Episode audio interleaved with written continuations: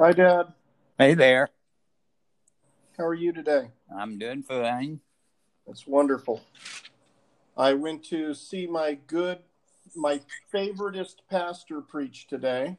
You did? Okay. Yeah, the, guy I've told you about here in Houma. He's in he's in Louisiana. He's this little guy uh, named Michael Kinney, and Uh-huh. uh, he has got a church that pretty much is like empty. There's like ten people left in the church.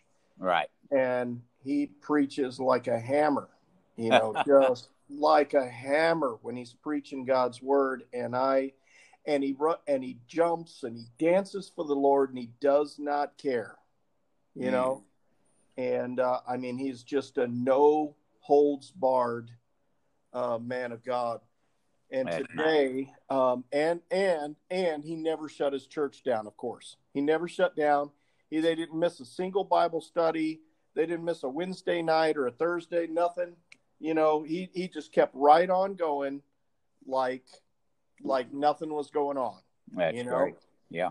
and uh, and today he uh, he was standing up there preaching, and he started talking about the things that we you know, sometimes we're so busy with the world. The Lord is calling us to prayer, and we know the Lord's calling us to prayer. And we say, "Yeah, but I got to get this done, and then I got to get this done, and and, and you know, and and Lord, uh, I'm going to do it right after I do this, and and you know, then I got to get showered, and you know, then I got Bible study, and you know, and, and I got all these other things to do." And I say, Lord, I'm I'm gonna get to it. I'm gonna get to it. And he and he stood up there and he just started crying and he held his hands out and he said, How can I tell him no? Yeah. When he's standing there holding his hands out, he's holding his arms out, he just wants to spend time with me, he loves me. How can we say no? How can we say later? Yeah. How can we push him away? You know, and there's just something about, and w- when he was doing that, I, I, I realized, you know, I, I, I was, you know, he's got a very, he, he has a very intimate relationship with God. We're all different. Every one of us, all, all of God's children are different. And we all, I believe to some degree, we all have a different and unique relationship with God because we're all different and unique. And God doesn't treat us all the same. We're not Exactly. cookie cutter. Yes. If if God had wanted us to be cookie cutter, then He would have made us all look the same. Yep. You know, and and and He did not. So uh, I mean, we would look like a school of fish, honestly That's right. um, if he if if that's the way that God wanted it. Um, and so he made each of us unique, and we are wonderfully and fearfully created. And I, I, uh, I loved the intimacy that he has with God. I, I love the fact that he stood there and he looked at all of us and he said, "How can we say no?" yeah. when when God wants to spend time with us, when He's saying, "Come and spend time with me, come and talk to me," you know, just just sit there in prayer and be quiet, you Mhm. know. How can we say no? Yeah. You know, I, I here's here's my bad habit. My bad habit is that when I go kneel down to pray, I bring my cell phone with me. hmm and and even though it's it's it's blacked out you know and sitting to the side it's gonna ding ding ding ding ding somebody will text me Right. some, you know something's gonna happen Right. and then in the back of my mind even though i'm saying i'm gonna keep praying i'm gonna keep praying in the back of my mind i'm thinking about that text Yeah. or i'm thinking about that email or i'm you know my mind is drawn away from the place of my heart with god And that does that to everybody. It does. And I believe that's one of the reasons why Satan is so big on all these, you know, devices that we have is that as long as we have that device around us, we are distracted. And and that's really all Satan wants is for for those of us who really have a heart for God, his his best hope is just distract us. Yeah. He he just needs to distract us. And if he can just distract us, he can keep us from getting to the place with God where God wants us to be, where we're walking in holiness and in power. And uh, and so I wanted to share with my family tonight what I saw in Brother Kenny was that Brother Kenny has come to a place of passion with the Lord. Of you know, he covets. He he he he he is zealous for his time with God. Right. And and every one of us should be that way. I know I started out um, getting up at four in the morning every single day, and that and that first hour, hour and a half was just me and the Lord in His Word. Whatever was left, I'd pray, and it was just me and the Lord, me and the Lord. And then the laptop was in front of me, and so I'd sit down and I'd check my email first. Okay, no yeah. email, good to go. And I would spend time with the Lord. Right. And then I would check a couple apps on my phone. Hmm. And then I might even answer an email or two or three. And then I might get a sheet of paper because my mind is churning about the things I got to get done today. So I'm now going to make a bullet point list of all the things I need to get done today during the time when I'm supposed to be spending my time with God. Yep. And pretty soon, my time went from that hour and a half or two hours of the first part of my day.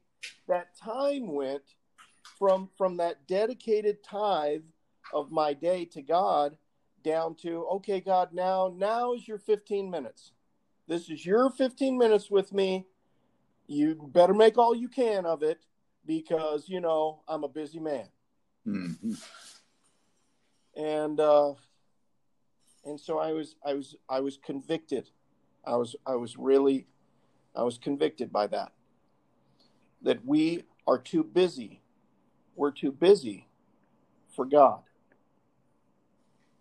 Even even during this time of the COVID crisis where where you know I've had I've had more time I've had more time on my hands during during these last couple of months than I've had in years. Yeah. But I have filled up that time with other things. And, uh,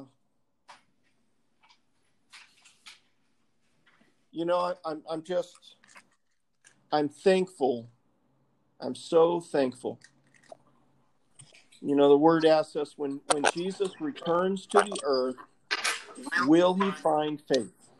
Yeah. Will he find faith on the earth? And and and here's what I'm thankful for.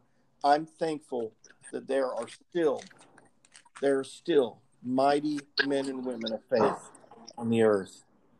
And that and that that that in exposing me to them that I still have a teachable heart.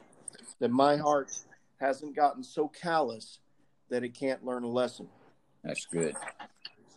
You know, and and that's and that's one thing I would encourage us all to pray for uh, diligently all the time, as long as you live. Never stop praying for this. Keep praying for this all the days of your life, and pray to God and say, Lord, please give me a teachable heart.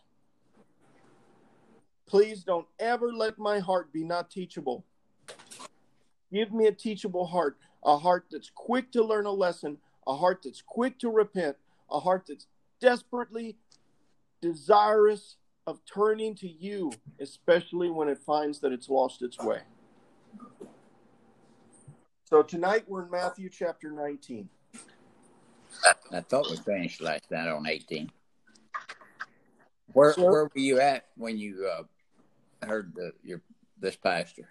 Where, are you in, are you in Louisiana? I am. Yeah. He I thought you were. Okay. Yep. He preaches in Houma, Louisiana. He sure yeah. does. Okay. So, Father, thank you for this opportunity for us to come together. Thank you so much for the faithful, the faithful remnant that is still meeting and providing us the opportunity to come and praise you, to worship you, to see those who truly truly walk without fear in our love for you. Lord, I, I think there's just been too much focus over the last few decades and the last couple few generations that when we accept Jesus that we decide to go live for him that we decide to go live for our Lord Jesus Christ. But that was never that is not what it is Lord. When we accept our Lord Jesus Christ we are accepting him to go die for him. And if we had that straight in our hearts we would not be afraid of anything. And I ask you, Lord, that that message would be flipped on its head, that we would turn it around, and that the body of Christ would rise up bold as lions, bold as lions, and ready to die for our Lord Jesus Christ. As we read your word tonight, I ask that it would live and breathe in us, that it would be alive take deep root in our hearts, that you would open up our eyes and open up our ears. Holy Spirit, you are always most welcome. Please come and teach us. I honor you. The pulpit is always, always yours. In Jesus' name, amen. Amen.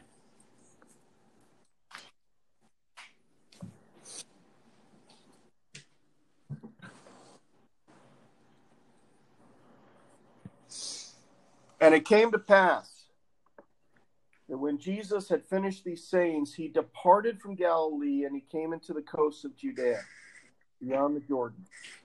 And great multitudes followed him, and he healed them there. Great multitudes followed him, and he healed them there.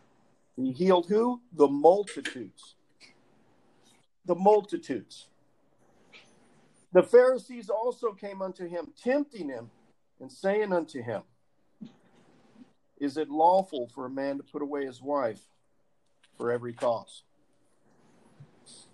And he answered and he said unto them, Have you not read that he which made them at the beginning made them male and female, and said, For this cause shall a man leave father and mother, and shall cleave to his wife, and they two, they twain, they two shall be one flesh.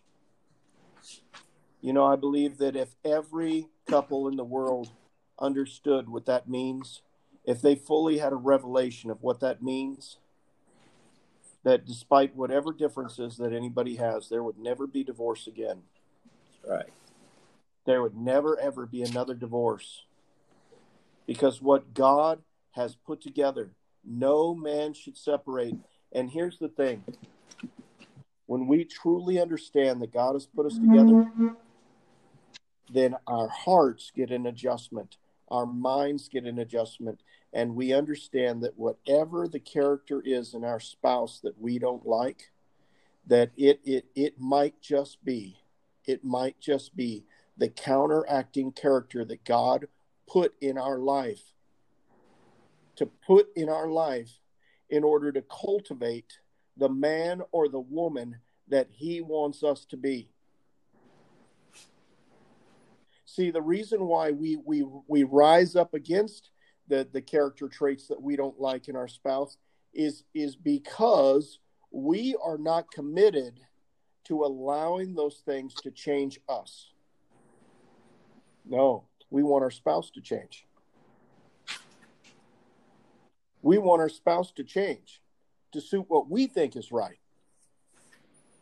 But the right way, the way that God put this together, is that we are the ones that should change to suit the characteristics of our spouse. Even if if our spouse is obnoxious, then maybe God wanted to teach us patience. If if our spouse is unforgiving, then maybe God wanted to teach us to forgive despite anything. Maybe if your spouse is an angry person, maybe God wanted to teach you to be peaceable. And if your spouse is selfish, then maybe God wanted to teach you to be giving. And and I'm more sure than maybe. I'm I'm more sure than maybe. Because God has opened my eyes to show me that that my that, that my spouse is my counterweight. And and I know that everybody on the call is not an engineer, but here's what a counterweight is. When you see a crane, it's traveling along, it's a crane, it's got this big long boom sticking way out there, and then it's got a rope coming down, and it can pick up these giant heavy weights, you know. And you think you would think you would think that that big long boom sticking out there, when it's picking up a weight, it would just tip the crane over, right? Crane would just fall over on its nose, but it doesn't. That's right. You know why? Because it has a counterweight behind the cab. That's right. There's a counterweight there, and that counterweight is what stabilizes the crane. Also, also that crane operator has to know how far out he can go. He knows how he's got to know how far he can boom and how much weight he can lift. That's right. If he doesn't, he's in trouble. That's right. And the same thing will happen in our marriage. The same thing will happen in our marriage. What we should be more what what we shouldn't be conse- we shouldn't be so focused on the load and more focused on our capability to carry the load. Yeah. And and how we're handling the load. And and here's even what's more important, our position when we take on the load. Our position, the position that we're in. See if that crane is reaching flat out as far as it can, it can't pick up very much weight. No, but if right. that crane comes right up next to the load and has its boom straight up, boy, it can pick up a lot of weight. That's right. It can carry insane amounts of weight, crazy amounts of weights.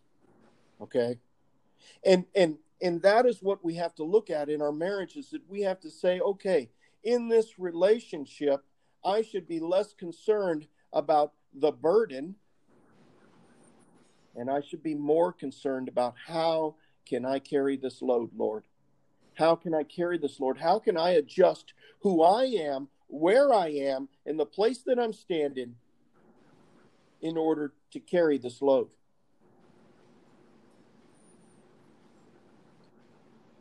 It is our own selfishness, our desire to make other people be who we want them to be, that causes the friction in our marriages.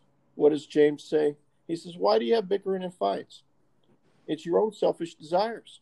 Yeah. And that is exactly true in our marriages.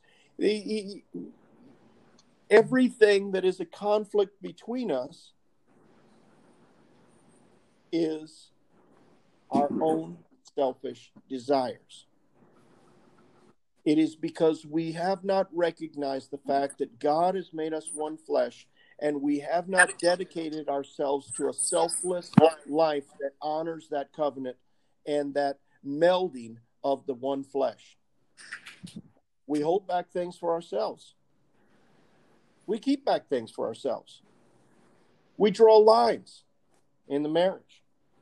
We put walls up between different areas.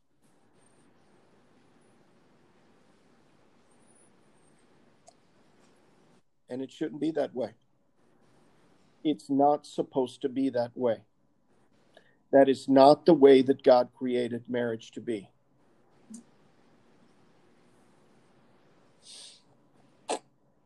They say unto him, they said unto him, Why did Moses then command to give a writing of divorcement and to put her away? So they answered him back and they're like, Okay, smart guy.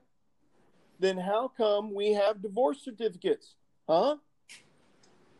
How come we have divorce certificates if nobody's supposed to get divorced?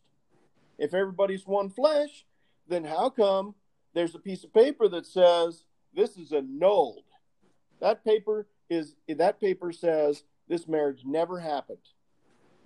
It's an annulment. And this is what Jesus answers.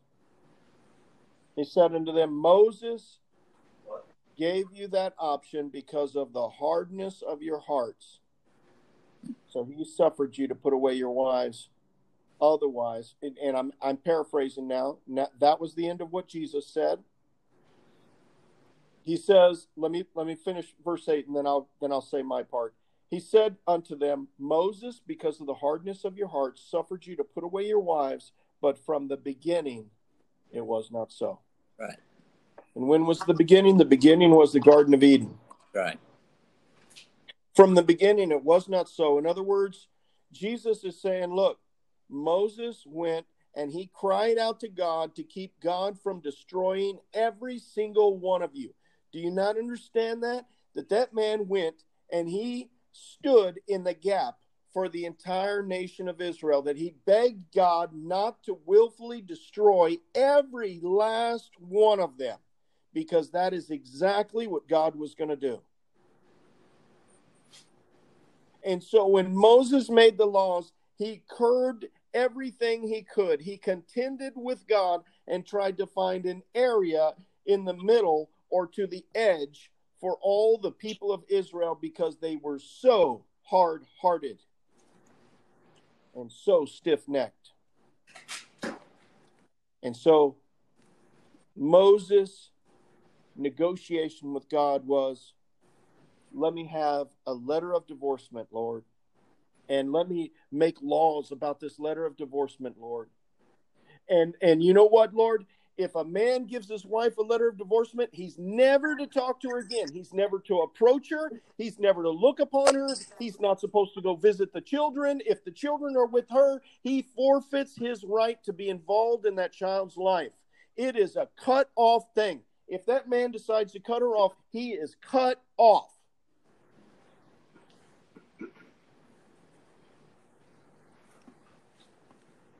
And even though that was not God's perfect will, that was God's permissible will. Yes.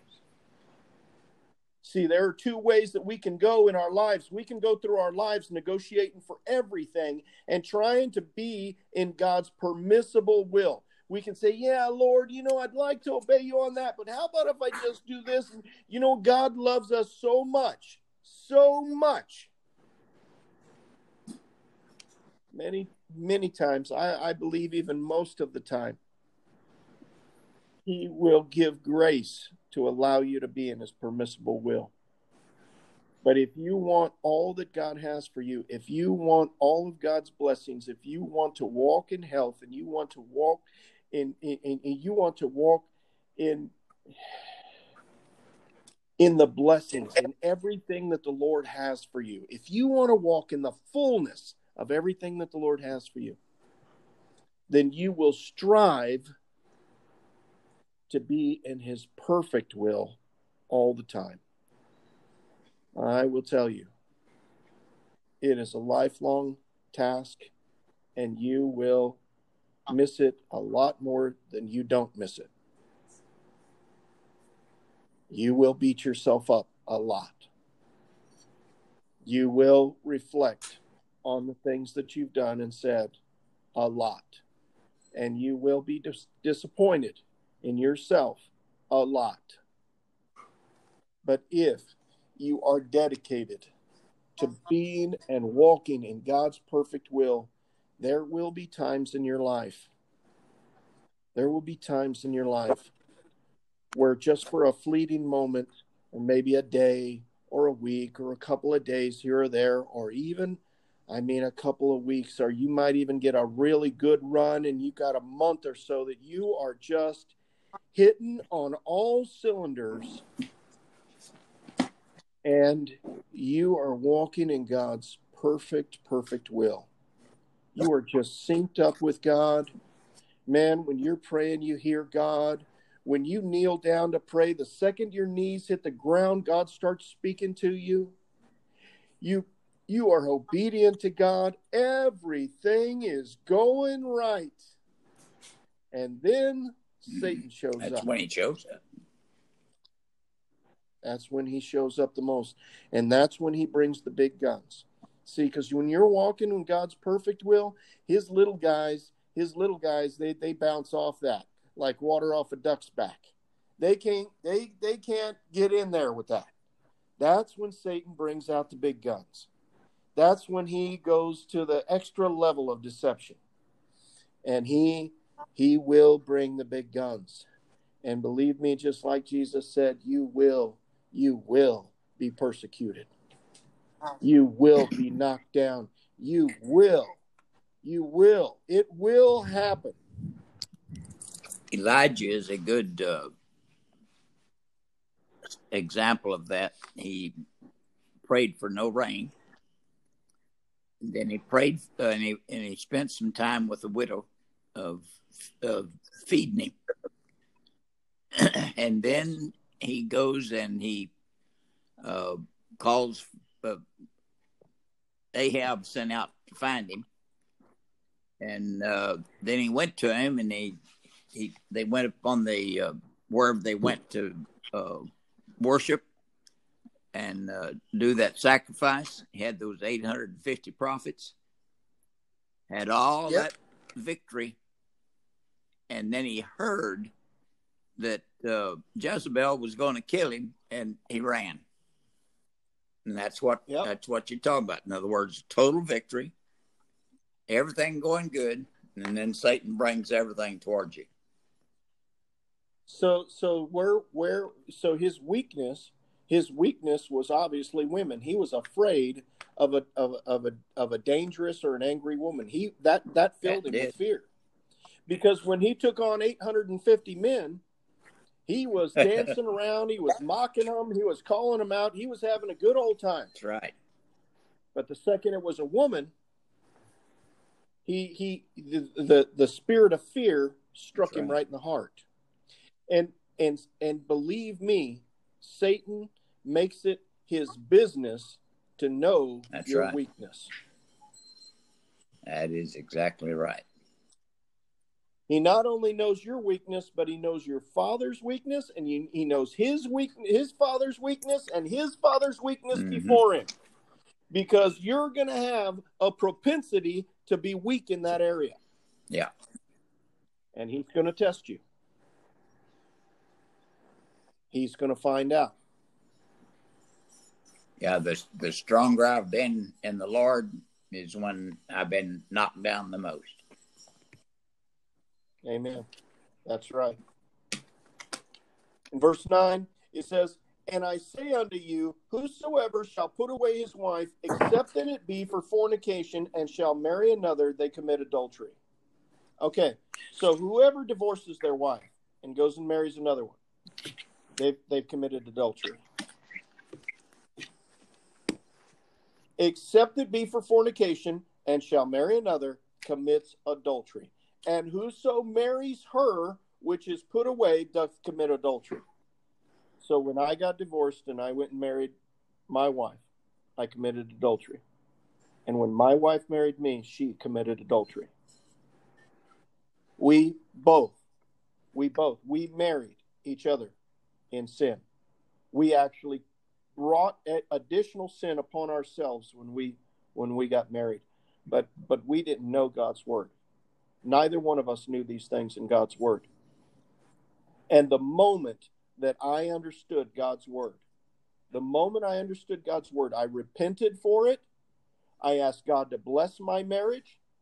I went and told my wife what we had done so that she could do deal with it however she wanted to deal with it. And then I turned around and called my mother and said, "Mom, I want you to know that what happened there you have committed adultery.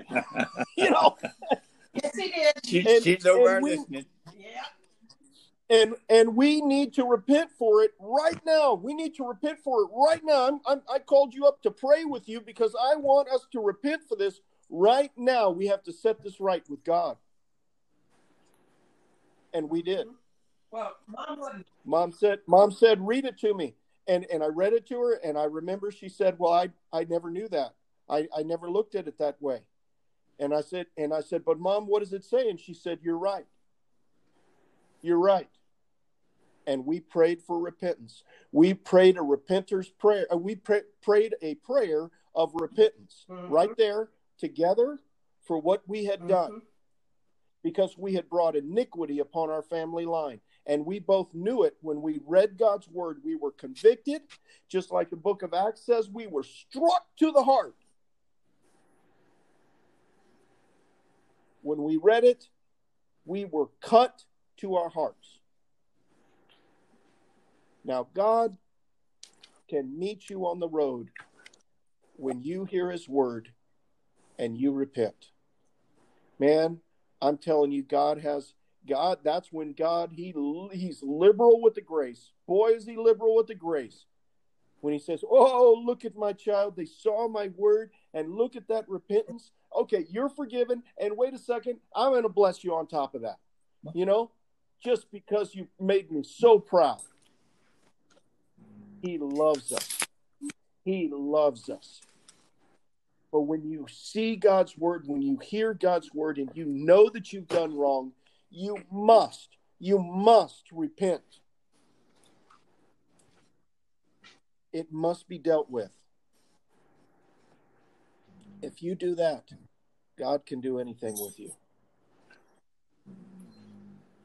And his disciples said unto him, If the case of the man be so with his wife, it's not good to marry. In other words, his disciples said, Well, if this is the case, if I can't divorce a woman, what good is getting married? You know? It's obviously it's a bunch of young guys, right? It's a bunch of young guys, and they're thinking to themselves, Wow, so I'm gonna marry a woman no matter what she does, I can't leave her? That's ridiculous, Jesus. That's ridiculous. I, I can't do that. It's better that we just don't get married. And Jesus answered unto them and said, All men cannot receive this saying, save they to whom it's given. In other words, he said, All men cannot, cannot, this, this when they hear these words, all people, all people, and because I, I don't like to use men when, when we're all on here because I want it to cut to your heart. I want everybody to have a personal experience with God's word. So this word, this word is people. All people are not able to receive this law, this word, this rhema. Not everybody is able to receive this and be cut in their hearts, be convicted of this as the truth. Not all people are able to do that. Some people will hear this and it won't affect right. them at all. He said unto them, Not all people can receive this saying, save they to whom it's given. So if it cut you, if you were convicted by it, if it cut you in your heart, and you knew that you have a repentance issue to deal with, then you know it was given to you. It was given to you.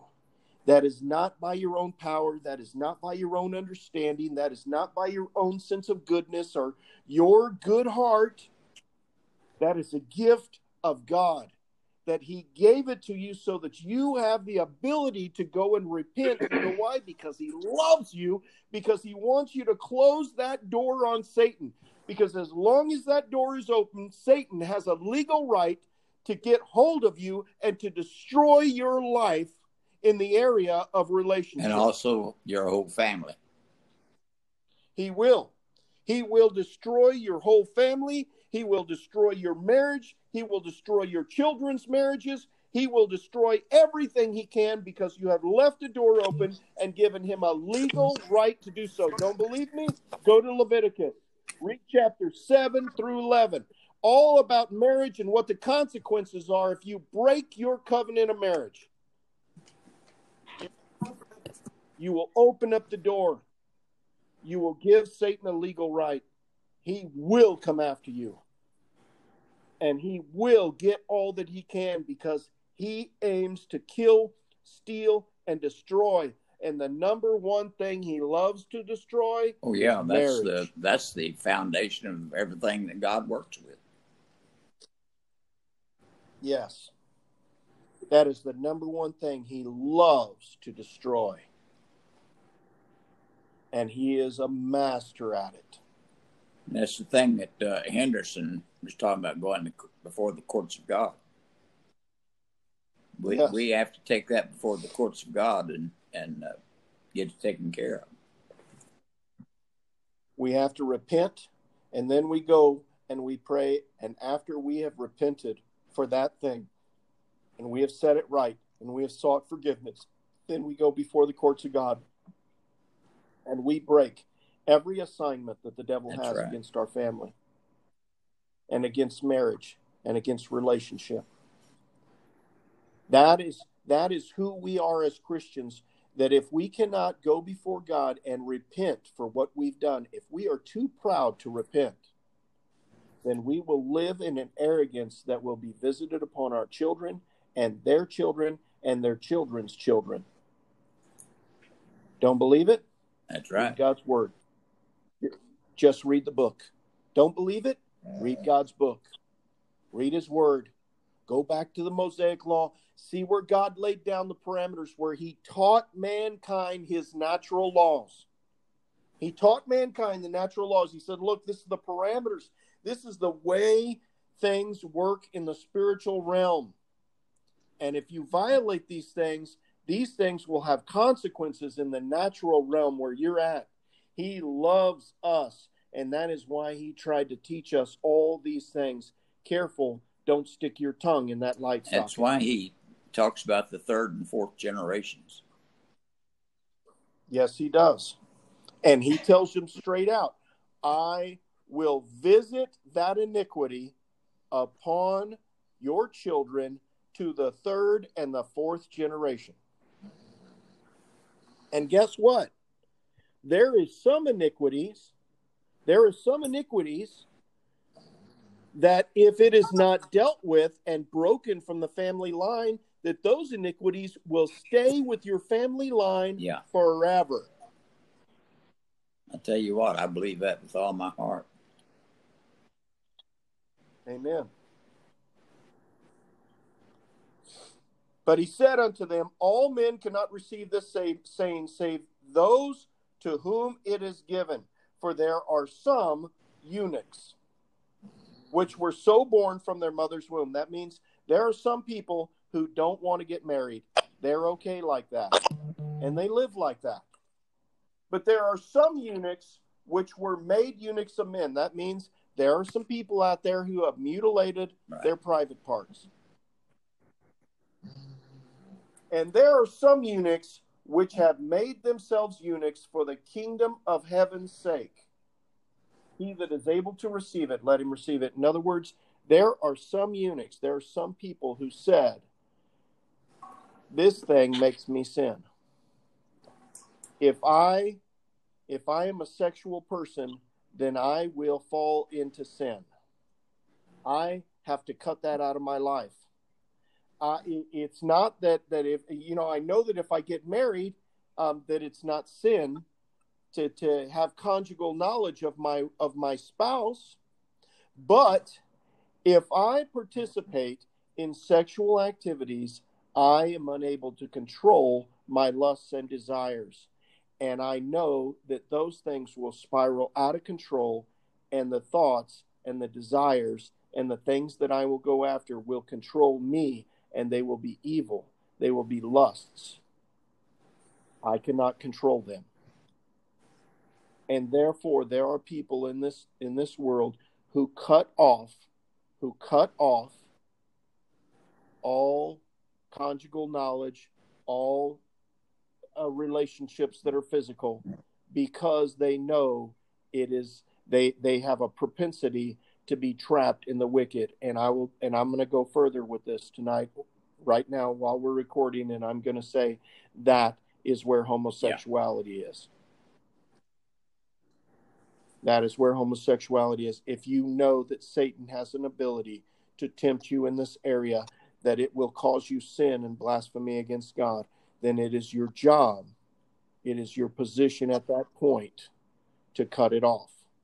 If your eye sins, pluck it out. If your hand sins against you, cut it off.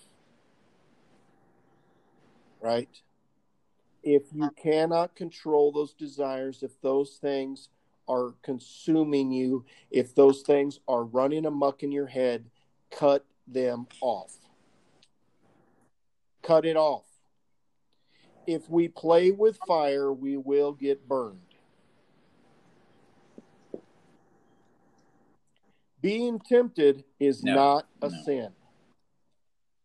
I want to clarify that for everybody. Being tempted is not a sin. Every one of us has been tempted by things. Jesus was tempted. Jesus was tempted. The Bible tells us Jesus was tempted in every sin, every kind of temptation that could affect us. Jesus was tempted. So if being tempted was a sin, then Jesus would have sinned, correct? But we know that he never sinned. So there you go. Being tempted is not a sin. It is when you take that temptation and you act upon it. When you take that temptation and turn it into action. When you condone that temptation, when you entertain that temptation, when you feed that temptation, that is when it becomes sin. All right, Dad, I'm done. Okay. Good message. Father, we come tonight thanking you, Father, for this lesson. Thanking you, Lord, that you're so, so faithful to us. And that your grace, Lord, is new every day. Thank you, Father, that you love us so much that you're able to forgive us, Lord, when we repent. And Father, we know too that that's where this nation stands right now. You said, if my people will humble themselves and pray and turn from their wicked ways and seek my face, I will heal their land, Father. Lord, this is a serious matter. We're full of sin, Father, when we neglect even your word. We're full of sin, Father, when we walk not according to your will. Lord, help us tonight to grasp what you're calling us to do. It's not a hard life, it's a precious life. So, Father, you ask us to do nothing that we cannot do through Jesus Christ and the leadership of your Holy Spirit in our lives. Now lift our family up to you tonight, Lord. I pray for Gwen. I ask God your manifold blessings over her. I pray, Lord, that you will strengthen her body, strengthen her mind, Lead us, Lord, oh. in touching, being touched by you, Lord, and walking in obedience. I pray, Lord, for Sky and Maria. I ask, Lord, your manifold blessings over their home.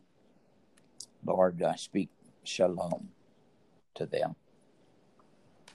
I pray for Jacob and Braden, Lord. I ask your blessings over their lives and their walk with you, Father, that they will learn early in their lives what it means I lift up Tanis to you, Father.